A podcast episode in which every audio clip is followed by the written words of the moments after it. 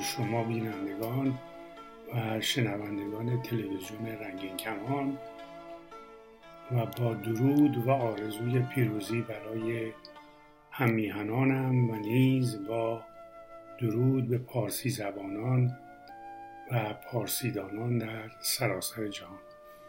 من منوچهر تقوی بیات در بیستمین بخش از صدای سخن عشق با همکاری و همراهی بانو دکتر زهرا شمس و آقای دکتر حسن مکارمی درباره اندیشمند و سخنسرای بزرگ پارسی زبان حافظ شیرازی با شما سخن خواهیم بود در این برنامه من غزل 312 از کتاب حافظ خانلری را بررسی می کنم. دوستداران حافظ می توانند بررسی گسترده تری از این غزل را بر روی تارنمای رنگین کمان نیز بخوانند. از نگاه من نه بیت از این غزل می تواند از حافظ باشد. بیت هایی که دارای واژه قرآن است در برخی نسخه های بعد از 825 هجری به دیوان افزوده شده است. در دیوان خالدری یکی از این بیت ها در متن و یکی هم در حاشیه آمده است که من آنها را از حافظ نمی‌دانم. بیت نخست این غزل چنین است سالها پیروی مذهب رندان کردم تا به فتوای خرد حرس به زندان کردم رند یعنی آزاداندیش منکری که انکار او از امور شریعه از زیرکی باشد نه از جهل. فتوا یعنی آنچه که فقیه و مفتی می نویسد یا می‌گوید. فتوای خرد را حافظ برای بیهوده نشان دادن فتوای فقیه آورده است. خرد در فرهنگ های پارسی دری به معنای دریافت ادراک تدبیر فراست و هوش است در حاشیه فرهنگ اسدی آمده است خرد بیخ او بود و دانش تنه دو اندرون راستی را بنه پس خرد اندیشه انسان راستی نیست که در درون ماست و بر پایه دانش و آموخته خود اندیشه می کند. چکیده بیت یکم چنین می شود با پیروی از آین آزاداندیشان پس از سالها توانستم تا به فرمان خرد آز و طمع را به زندان کنم. بیت دوم چنین است. من به سرمنزل انقا نه به خود بردم راه. قطع مرحله با مرغ سلیمان کردم سرمنزل مقام و جای فرود آمدن مسافر است. انقا سیمرغ و همای خدای مهر است. این بیت اشاره دارد به باور انسان خدایی در داستان زال و سیمرغ در شاهنامه و در منطق تیر عطار و در دیوان شمس تبریزی و مصنوی مولانا که بارها به این اندیشه اشاره شده است.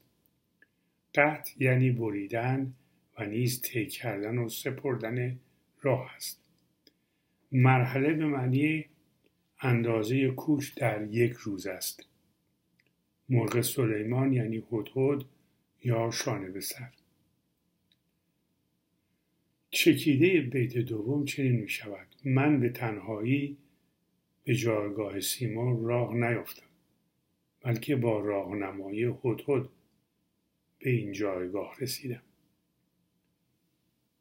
بیت سوم می‌گوید از خلاف آمد عادت به طلب که من کسب جمعیت از آن زلف پریشان کردم.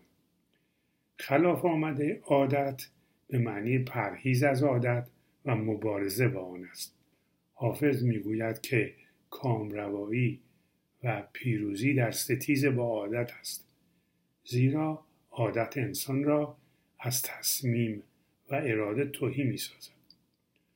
حافظ در سرودن این شعر به بیتی از نظامی توجه داشته است که گفته هرچه خلاف آمده عادت بود قافل سالار سعادت بود چکیده بیت سوم چنین است؟ همان گونه که من از پریشانی آن زلف تمرکز و دلبستگی به دست آوردم تو هم با آنچه عادت است و همیشه انجام می دهی ستیز تا کامروا و پیروز گردی. بیت چهارم چنین است سایه ای بر دلم سایه ای بر دل ریشم فکن گنج روان. که من این خانه به سودای تو ویران کردم. سایه در پهلوی واژک بوده واژه سایک بوده. معنی اصلی آن فر و شکوه و جلال و حشمت است. فردوسی می‌گوید جهان پاک کردم به فر خدای به کشور پراکنده سایه همای. در اینجا فر خدای و سایه همای اشاره به آین مهر و انسان خدایی دارد. دل به معنای قلب خاطر جان میان و درون است. ریش یعنی زخم و جراحت. گنج روان از نظر من گنجی است که راه می رود روان است و با سایه معنای حافظانه پیدا می کند عشق ورزیدن به انسان یا مردم که حمال خدای مهر باشد در این بیت با واژگان گنج روان به خوبی خانایی دارد. در بیت هشتم نیز این انسان در واژه یوسف خودنمایی می کند چکیده بیت چهارم چین است؟ ای گنجی که رونده ای دمی نیز سایه گرانبهایت را بر دل زخمی من بیافکن زیرا من خانه دل را با آرزوی آن که فر و شکوه تو بر آن سایه گسترد ویران کردم. بیت پنجم چنین است. توبه کردم که نبوسم لب ساقی و کنون میگزم لب که چرا گوش به نادان کردم توبه را شیخ و فقیه تبلیغ و تکلیف می کند حافظ از اینکه روزی به سخنان آنان گوش کرده پشیمان شده است. آنها را نادان می‌داند و لب خود را از پشیمانی میگزد. چکیده ایبت چنین می شود توبه کردم که لب ساقی را نبوسم و از اینکه به نادان گوش کردم و توبه کردم از پشیمانی لب خود را میگزم. بیت ششم چنین است. نقش مستوری و مستی نه به دست من و توست. آنچه سلطان ازل گفت بکن آن کردم. مستوری حالت پوشیده بودن و پنهان بودن است. مستی هم چگونگی حالت مست است. از آنجا که برابر باور دینداران همه چیز به فرمان خداست حافظ هم با تنز و با کنایه می‌گوید اگر شما پرهیزکار یا مستور هستید این کار به دست شما نیست و اگر من مست و دهری هستم آن هم از کارهای الله شماست. به نظر شما چنین است؟ من پیرو فرمانروای زمان یا سلطان ازل هستم. ازل برگرفته از واژه پهلوی آسر یعنی بدون سر در باور ایرانیان پیش از زردشت است. ایزد زمان بیکرانه یا به گفته حافظ سلطان ازل زروان آکرانا نام داشته است و واژه زمان نیز از زروان گرفته شده است. چکیده بیت ششم چنین می شود شکل و چگونگی پرهیزکاری و پوشیدگی شما دست شما نیست. مستی و دهری بودن من هم کار من نیست. من پیرو فرمان روای زمان بیکرانم و هرچه او بگوید بکن آن می‌کنم. بیت هفتم چنین است. دارم از لطف ازل جنت فردوس طمع گرچه دربانی میخانه فراوان کردم. لطف یعنی نرمی و مهربانی. جنت به معنی بستان و فردوس است. جنت فردوس یعنی باغ بهشت. طمع یعنی آزمند گردیدن امید داشتن. دربانی میخانه یعنی خدمت به میخانه. می‌دانیم که حافظ کارگر میخانه نبوده دربان میخانه هم نبوده. پس این دربانی نگهبانی فرهنگی است. یعنی دربانی خانه و دستگاهی که می در آنجا میانداختند. فرهنگ ایرانی که به ازل خدای زربان باور داشته است ساختن بهشت را وظیفه مردم در روی زمین می‌دانسته است. اتفاقا به دلیل همین اندیشه است که فرش های ایرانی همه به بهشت و باغ شبیه هستند. برای همین هم حافظ آرزو می کند که بهشت را در این جهان داشته باشد که همان بهشت نقل باشد. چکیده بیت هفتم چنین است. من با لطف و همراهی خدای ازل آرزوی ساختن و داشتن بهشت را دارم زیرا که من خدمتگذاری میخانه را فراوان کردم. بیت هشتم این چنین است که اینکه پیران سرم صحبت یوسف به نواخت عجز صبری است که در کلبه احزان کرد. این تمثیل اشاره است به داستان یعقوب که در پیری به دیدار و همصحبتی یوسف رسید. کلبه احزان روزگار غمانگیز حافظ و سختی های اوست.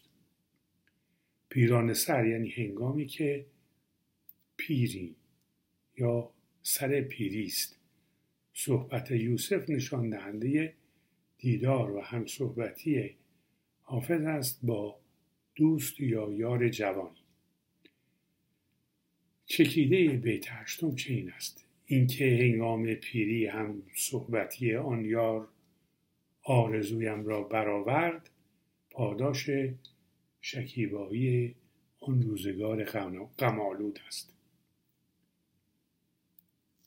بیت نهم چنین است. گر به دیوان غزل صدر نشینم چه عجب. سالها بندگی صاحب دیوان کردم. دیوان هم به معنی دیوها و جنها هست و هم محل گردآوری دفاتر و به معنای دفتر و مجموعه شعر است. دیو یا دیوه از ریشه واژه دی در زبان پارسی باستان به دست آمده و به معنای خداست. واژه دیو یعنی خدا در زبان فرانسه نیز به همین معناست. حافظ می‌گوید زاهد ار رندی حافظ نکند فهم چه شد؟ دیو بگریزد از آن قوم که قرآن خوانند. این بیت هم دو پهلوست حافظ خود را دیو و زاهد را قرآن خان می نامد. دیو به معنای خدای ایرانی و در ارتباط با رندی در برابر قرآن و زاهدی است که رندی را فهم نمی کند. صدر یعنی بالای مجلس طرف بالای هر چیزی. بزرگ رئیس پیشگاه. صدرنشین یعنی بالانشین. بزرگ مجلس. بندگی از واژه بنده در زبان پهلوی بندک و در زبان پارسی باستان بندکه از مستر بسته بودن آمده است. صاحب یعنی همسفر وزیر خداوند بندگی صاحب دیوان نمی‌تواند بندگی وزیر یا خزانه دار باشد. زیرا حافظ فاش گفته است که بنده عشقم و از هر دو جهان آزادم. و دهها بار گفته و خود را بنده پیر خرابات بنده پیر مغان پیر میفروش پیر دردیکش نامیده است و بندگی به شرط مزد را نیز روان نمی دارد. پس بندگی صاحب دیوان می تواند خدمتگذاری خدای مهر یا خدای عشق باشد مفاهیم این غزل و شیوه اندیشه حافظ همان گونه که خود او گفته است خلاف آمد عادت است ما در اینجا می توانیم بگوییم که سالها بندگی صاحب دیوان کردم همان معنا را دارد که در صدر غزل و بیت نخست می‌گوید سالها پیروی مذهب رندان کردم و نه چیز دیگر چکیده بیت نهم چنین می شود اگر در غزل سرایی جایگاهی بلند دارم و شاعری بزرگ هستم جای شگفتی نیست. زیرا من سالها خدمتگذاری خدای این فرهنگ یعنی صاحب دیوان را کردم. تا برنامه دیگر تندرست و شاد باشید.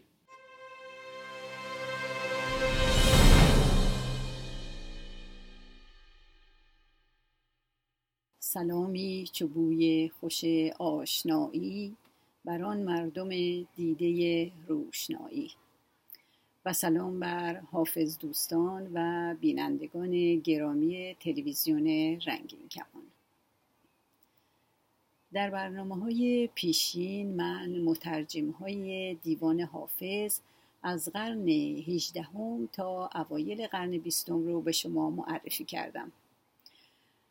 در این برنامه یکی دیگه از مترجم های نیمه اول قرن بیستم رو معرفی می‌کنم. مترجمی که معتقده که ترجمه های حافظ و برگردوندن زرافت های زبانی و ایهام های بکار گرفته شده در های حافظ به زبانی دیگر کار مشکلی است او جمله زیبایی در این باره داره. میگه ترجمه کردن حافظ مانند اینه که بخواهیم نور ماه رو در یک گلدان حبس کنیم. شاید برخی از شما نام هانری ماسه استاد فرانسوی در ادبیات شرقی رو شنیده باشید. او به زبانهای فارسی، عربی و ترکی تسلط داشت. همچنین زبانهای سانسکریت و ایرانی باستان رو هم می‌دانسته. هانری ماسه از سال 1919 استاد ادبیات عربی و فارسی در دانشکده ادبیات الجزیره بود. او از سال 1927 تا 1958 استاد زبان فارسی در مدرسه زبانهای زنده شرقی در پاریس بود. و سپس تا سال 1959 که بازنشسته بشه مدیر اونجا بود. او سالها در ایران زندگی می کرده و به منظور شرکت در کنگرهای ادبی هم معمولیت هایی در ایران داشته و او چهار بار پنج بار به ایران رفته و آخرین بار در سال 1954 برای سخنرانی در کنگره جشن هزاره ابن سینا بوده. هانری مسه علاوه بر اینکه عضو فرهنگستان ایران بود در سال 1941 عضو فرهنگستان کتیب شناسی و زبانهای باستانی فرانسه میشه. هانری مسه خاورشناس، ایرانشناس و پژوهشگر پرکاری بوده. این ادیب و دانشمند تاریخ ادبیات فارسی رو به خوبی می‌دونسته. و او بود که بانی تدریس تاریخ ادبیات در دانشکده ادبیات الجزیره و پاریس بود. مسه در مقدمه کتابش به نام منتخبات فارسی قرن 11 تا 19 میلادی می نویسه تاریخ ادبیات فارسی هنوز به, به زبان فرانسه وجود نداره. بنابراین دست به کار میشه تا این تاریخ ادبیات رو به فرانسویان بشناسونه. بخشی که مبدع و آغاز ادبیات فارسی نام داره شامل مطالعه در زمینه منشأ و تحول ادبیات فارسیه. و پیش از اون هم مفاهیم لازم مربوط به تاریخ مانند تفاوت‌های بین ایرانی و فارسی رو می نویسه. شرح حوادث تاریخ هم در این قسمت آورده شده زیرا مسه معتقده که تاریخ ادبیات یک ملت قابل درک نیست مگر به کمک وقایع تاریخی آثار فراوان مسه در زمینه شرقشناسی، زبانشناسی، تدریس زبان فارسی، تاریخ ادبیات فارسی، تاریخ ایران، هنر و باستانشناسی، مردم شناسی، اسلام، فولکلور و غیره نشانگر علاقه او نسبت به ایران، فرهنگ و ادبیات اون هست. شناخت عمیق زبان فارسی قدیم و فارسی نو به او امکان ترجمه تعداد زیادی از شاهکارهای نویسندگان و شاعران بزرگ ایران رو داده. برای نمونه می‌تونیم از ترجمه بهارستان جامی ترجمه ویس و رامین دانشنامه علایی ابن سینا نام ببریم و او کتاب های مانند فردوسی و حماسه ملی نوشته تحقیق درباره سعدی نوشته. اینا البته به فارسی ترجمه شدن و کتاب معتقدات و آداب ایرانیان رو هم نوشته. البته او آثار دیگه هم داره. در میان شاعرانی که مسه آثارشون رو ترجمه کرده می‌تونیم نام حافظ رو هم ببینیم. در سال 1932 هانری مسه 20 غزل حافظ رو به زبان فرانسه برمیگردونه و اون رو در اثری به نام 20 غزل از حافظ چاپ می‌کنه. این ترجمه شامل هیچ مقدمه ای نیست ولی در بالای هر ترجمه اولین مصرع رو با ترانسکریپسیون دگر نویسی کرده و بعد نسخه فارسی مورد استفاده و شماره غزل رو هم آورده. و این امر کار پژوهشگران و افرادی که علاقمند هستن ترجمه رو بخونن آسون می‌کنه. ترجمه مسیح به نصر انجام شده ولی او یک آهنگی آهنگ ویژه‌ای رو نیز در اون به کار برده. و هیچ یادداشت توضیحی هم همراه این ترجمه نیستش. در سال 1938 در پاریس نمایشگاه هنر ایرانی در کتابخانه ملی و چندین موزه دیگه برگزار میشه. ترجمه یک سری از اشعار فارسی در اینجا به نمایش گذاشته میشه. این ترجمه توسط هانری مسه انجام شده بود و پیش از اون هم یک مقاله بود با عنوان شعر کلاسیک ایران.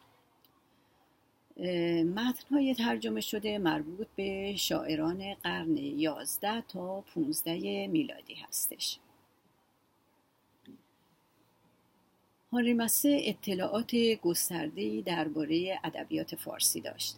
و آزرده از این بود که فرانسویان از صدها نویسنده پارسی زبان تنها تعداد کمی را میشناختند. و او تأسف می‌خورد که ترجمه های کمی از این نویسندگان به زبان فرانسه وجود داره. به نظر او هنگامی که صحبت از مطالعه مقایسه ای یعنی اتود کمپاراتیو در ادبیات میشه ترجمه متون برای مطالعه مقایسه ادبیات بسیار مفید هستند و می‌تونه افراد خوشسوق رو به این مسئله جلب بکنه. به همین دلیل برای نشون دادن اهمیت ادبیات فارسی و نفعی که می‌تونه به ادبیات مقایسه‌ای برسونه در سال 1950 دست به انتشار منتخبات فارسی از انواع گوناگون شعر می‌زنه. هانری مسی این منتخبات رو به یاد ژان پسرش که در سال 1944 در جنگ با دشمن کشته شده بود تهیه می‌کنه. این مجموعه برای افراد سخندان یا ادیب چاپ شده بود و مسه امیدوار بود که این مجموعه بتونه هموطنانش رو به ادامه این راه تشویق بکنه. و اونها رو به سوی ادبیاتی که بسیار غنی است اما بد شناخته شده راهنما باشه. این منتخبات برعکس اولین ترجمه هانری مسه یعنی همون 20 غزل حافظ که مقدمه نداشت دارای یک مقدمه روشنگران است. و در این مقدمه مسه متد و روش ترجمهش رو معرفی می‌کنه و برخی از واجه ها مانند دیوان، تخلص، بیت، قصیده و غزل رو توضیح میده. هفت صفحه از این منتخبات به حافظ که به نظر او استاد مسلم غزل هست اختصاص داده شده. هانری ماسه اقرار می‌کنه که ترجمه دقیق و درست حافظ نمی‌تونه امکان پذیر نباشه.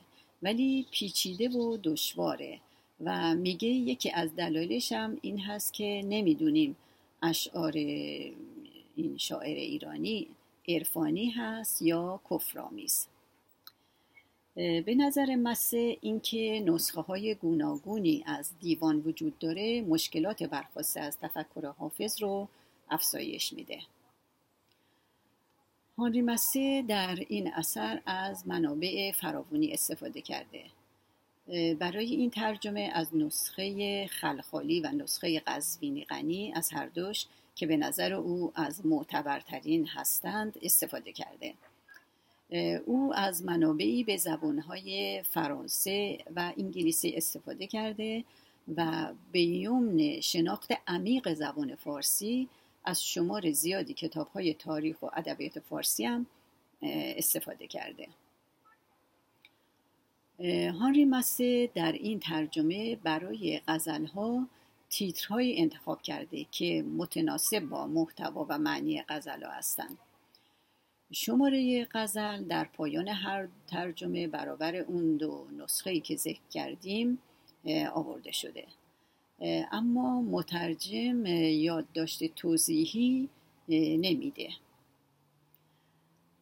مس به طور تحت لفظی ترجمه کنه و میکوشه آهنگ ویژه‌ای رو در نصرش رعایت بکنه. به نظر او امروزه ترجمه کردن شعر به شعر کار درستی نیست و قابل قبول نیست. برای همینم هست که خودش به نصر ترجمه کرده. سبک هانری مسه روون و دلنشین هست. این ترجمه هوشیارانه است و تعداد نکات حذف شده و اشتباه هم کم هستش. تنها یک بار مسه یک بیت رو حذف کرده در این ترجمه هایی که انجام بده ادبیات فارسی در نتیجه فعالیت های هانری مسه هم از نظر مطالعات تطبیقی و هم از نظر شناسوندن این ادبیات در فرانسه وارد مرحله تازه میشه. او فعالیت ادبی فشردهی داشته و آثارش شاهدی هستند بر علاقه فراوان او به این ادبیات. و هانری مسه به خاطر آثارش در محافل فرهنگی ایران مورد احترام هست. جمالزاده نویسنده و رمان نویس ایرانی در جشن هفتاد و پنج سالگی تولد هانری مسه با این واژه ها ازش ستایش می‌کنه. اون میگه شوق و علاقه که با اون پروفسور هانری مسه این کار پرارزش رو انجام داده همچنان ادامه می‌دهد. از خصوصیاتی هستند که ارزش این اثر پربار رو نشون میدن. هانری مسه در جشن بازنشستگیش در دانشگاه سوربون اونجا که از ادبیات فارسی سخن می‌گفته این سخنان رو به زبون میاره. او میگه من همه عمرم رو در خدمت ادبیات فارسی گذاشتم. ادبیات فارسی بر چهار ستون استوار هست فردوسی، سعدی، حافظ و مولانا. و درباره حافظ میگه حافظ با گوته آلمانی قابل مقایسه است که گوته خودش رو شاگرد و زنده به نسیمی که از جهان حافظ به مشامش رسیده میشمره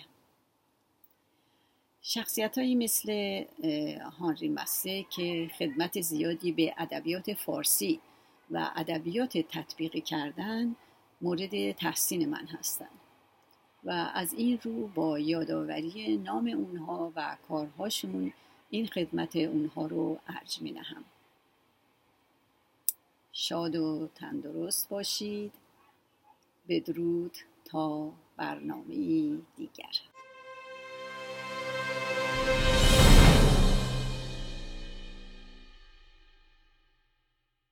با سلام و درودی دیگر بر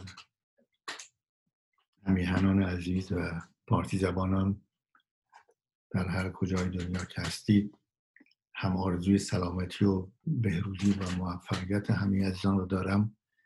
همین که امیدوارم در فضای بسیار بحرانی که مردم جهان امروز از آن عبور می‌کنن با تمام مشکلات و سختی هاش بتونیم یک قدم بعد به جلو برداریم و دو پدیده دو مشکل اساسی انسان امروز رو حل کنیم.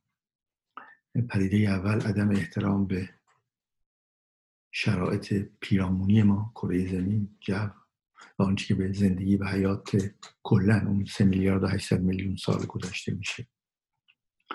یکی این مشکل هست و مشکل دوم مشکل اختلاف سطح زندگی سطح دانش فناوری. روابط اجتماعی در بین از یک طرف یک میلیارد انسان و از یک طرف بیش از 6 میلیارد انسان. این اختلاف به حدی است که نمی‌تونه ادامه پیدا بکنه و این دو تا مشکل یک و دو هم به هم وابستند و هم مهمند به جای به بنبست رسیدیم در این دو مورد. امیدوارم که بتونیم همه با هم به یک راه حلی برسیم و جهان رو در یک مسیر دیگری قرار بدیم. مسیری که به سمت احترام به طبیعت حیات انسان بریم احترام مطلق. و اینکه بتونیم این اختلاف یک میلیارد و شش میلیارد و نور رو هم کمش کنیم. حل نمیشه کرد هیچ وقت ولی کمش کنیم. و هر دو هم به هم مربوطن. من به نظرم میاد که شاید نظریه پردازان سیاسی کسانی که استراتژی سیاسی یک مملکت یا یک جامعه رو دارن تعریف می‌کنن بتونن به این تعریف برسن به اینجا برسن. در برنامه صدای سخن عشق شماره 19 مطلبی رو مطرح کردم. شروع کاری رو به نام بررسی کتاب هستی شناسی حافظ که این کتاب هستی شناسی دو تا چاپ شده چاپ اولش جناب های داریوش آشوری که از فرهیختگان و دانشمندان امروز ایران عزیز ما هستند من یک نقدی بر این کتاب نوشتم. خیلی مفصل و کوتاه شدهش رو اول در نشه آفتاب آمد و بعد در کتابی که در من چاپ کردم دیگر شنیدم گذشته ها و و این که الان در نمای کتابلت نقطه کام الکترونیکیش به فروش می‌رسه. خب ما راحت شدیم. وقتی این مؤسسه محترم خودش پیشنهاد کرد که دو تا از کتاب ها رو فعلا و شش تا رو به تدریج ببره در روی تارنما. اینجا قابل خرید هست. برای این مختصر اون اصلی که در آفتاب چاپ شده که من امیدوارم یک روزم اون رو به شکل کامل چاپ کرد. البته جناب های آشوری به من گفتن که چاپ دوم کتابشون هم بیرون آمده که من متاسفانه این سعادت رو نداشتم که اون رو داشته باشمش. مثل همه مشکلاتی که ما در مورد کتاب داریم ایرانیان عزیز شما نمی‌تونید کتاب یا آمازون بخرید به دلیل کارت اعتباریتون ما هر وقت بخوایم کتاب بخریم شماره تلفن داخل ایران می‌خوان. من حالا که مشکل ارتباط دانش ارتباط شناخت ارتباط هنر داخل و خارج من امیدوارم اولین برای اولین مشکلی که ما باید با کمی تعدیل جمهوری اسلامی اگر به شکل یک روز این تعدیل شد انجام بدیم که حداقل این ارتباط باز بشه درست بشه. دو قسمت نباشه این چهار میلیون و این هشتاد میلیون بتونن با هم یک ارتباط ارگانیک سازنده و درستی رو داشته باشه برحال در برنامه گذشته شماره 19 من از در واقع یازده موردی رو که در این کتاب در این بررسی کتاب هستی شناسی حافظ میارم هفت موردش رو فقط به شکل لیست مطرح کردم. خیلی خلاصه بار بعد اونها رو راجبش برمیگردیم صحبت می‌کنیم. هر چند جلسه ای که لازم بود سعی می‌کنیم بشکافیم و هدف همین هست که بتونیم بعد اینها رو به نوشته در بیاریم. شاید اصلا به شکل یک کتاب یا جزو چاپش کنیم. بله. در هشتمین تذکری که من می‌خوام گسترشش بدم در داخل راجبش برگردم این هست که نویسنده دچار نگرشی سنتی از تاریخ و فراورده ها و تغییرات تاریخی است. نه به یک دید جوشان که منتهی به تداخل پریده ها و فرهنگ ها در یکدیگر می شود به شکلی که گویی فرهنگ در ایران با حضور اسلام آغاز شده است. این هم به حال یک مشکلی است که به طور کلی در باستان شناسی شناخت علمی وجود داره و اون این هست که ما همیشه حرکت انسانی که یک حرکت مشترک حتی از هزار سال پیش از وقتی که توی قارها شروع کردیم به نقاشی روی سنگ ها نقاشی کشیدیم روی حتی اونجایی که ممکن هست هر جایی که به دستمون می‌رسید خودمون رو بیان کردیم. پنجاه هزار سال پیش دقیقا چل پنج هزار سال پیش با زدن دستمون روی دیواره قارها دست رنگینمون یا رنگ رو رنگ در واقع مایه رو در دهان کردن و فوت کردن که اینو بهش میگیم منفی اینو بهش میگیم مثبت. حدود 45 سال پیش و جالب هست که در هر پنج تا قاره این وجود داره. بدون که اینها با هم ارتباطی داشته باشن افراد این اقوام مختلف پدران ما که در اون موقع در جاهای مختلف بودن همین یکی از رازهای شناخت انسان شناخت نیاکانمون هست که نمی‌دونیم چرا در همه این قاره ها در این چهار تا قاره حداقل غیر از آمریکا این دست رو زدیم روی قاره ها با رنگ چه منفی چه مثبتشو بدون اینکه با هم ارتباطی داشته باشن. حداقل امروزه نمی‌دونیم. حال این بحث عمده ای که در شناخت وجود داره مثل این میمونه که ما میایم و آنچه که از هزار سال پیش به سمت ماست رو یه جوری به هم مربوط می‌دونیم ولی زیر هفت هزار سال رو جدا می‌کنیم در صورتی که می‌دونیم امروزه اگر یک بز وحشی در روی یک صفحات شهر سوخت نزدیک های سابود هزار سال پیش وجود داره کشفش می‌کنیم میبینیمش و میگیم این اولین سینماست برای اینکه این رو صفحات که بگردونیم بوزه حالت پرش رو به خودش می‌گیره. خب این بوز استیلیزه شده اونجا رو اگه کم نگاه بکنیم می‌بینیم که در نقاش های قبل از تاریخ هم هست. یعنی بوز رو کشیدن نقاشی کردن بعد استیلیزش کردن رسیده به اینجا و یک دفعه نمیشه از شهر قصه شروع کرد. تاریخ اینجوری نیست. هیچ جای تاریخ هیچ جای انسان هیچ جای حیات حتی اینجوری نیست. ما در هیچ جایی در دنیا تا امروز حیات و اثرات حیات یه دفعه نیست. یک روز یک مسئله تولید بشه بیاد جلو. همیشه تدریجی است و تو الان تونستیم این تدریجی رو چه در جهت حیات تا انسان چه در انسان تا امروز پیدا بکنیم؟ پس اینکه مثلا یک دفعه بگیم تاریخ از کجا شروع میشه درست نیست. نمی‌تونه حافظی وجود داشته باشه و ما بتونیم بررسیش بکنیم. اگر این حافظ رو ارتباط ندیم به اسطوره های ایرانی که در زبان فارسی زنده است. این بحث. و حافظ هم سخن گفتن دری داند. به زبان فارسی شعر میگه. پس اسطوره زبان فارسی در زبانش هست. قبل از اینکه اسلام به ایران بیاد. نمیشه اون تیکش رو ندیده گرفت. همینطوری که نمیشه این تیکش رو ندیده گرفت. همینطور که نمیشه تیکه اسلام تسنن رو تا تولد حافظ در حافظ و تمام کسانی که کار کردند قبل از حافظ در سعدی در شیخ روزبان بغلی شیرازی در بوغلی سینا در خیام در عطار عزیز نمیشه درشون مندان گرفت یه دفعه بیام بنشینم و بگم که نخیر خب ما اینجا یک تاریخ مشخص داریم. برای اینکه شعر به شیوه امروزین خودش به شیوه بیت و قافیه و بعض در قالب های مختلف گفته بشه پس قبلش هیچ اسطوره نبوده فرهنگ شفاهی نبوده. تا آقای حافظ یه افتاده بعد از اسلام و بعد از آشنایی ما با فرهنگ نوشتاری عرب. این, این یک مشکل ایجاد می‌کنه. یاد یه خاطری افتادم که من وقتی پایان نامی می نوشتم در دانشکده پزشکی هفت تحت عنوان سکس و که سکسولوژی شناخت جنسیت شناخت روابط جنسی مشکل این ترجمه این رو من در آنالیز در روانکاوی مطرح کردم و پایان نامه نوشتم.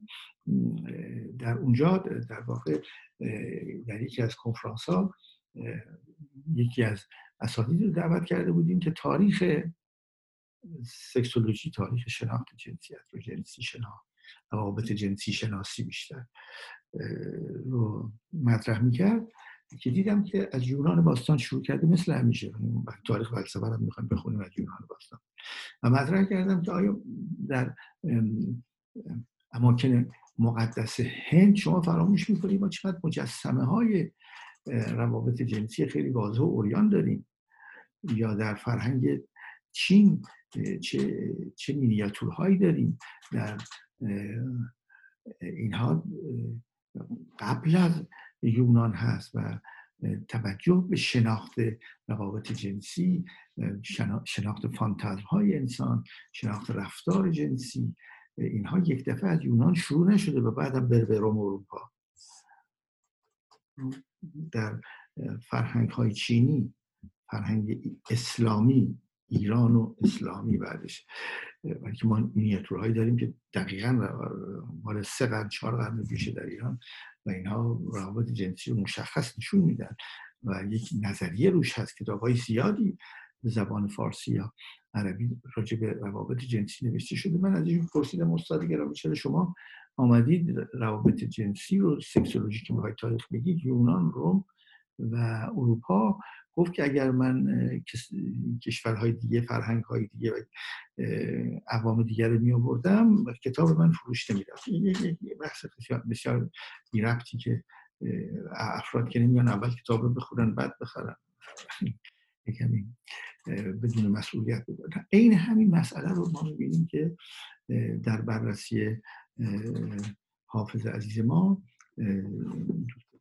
ما جناب آقای آشوری انجام دادن.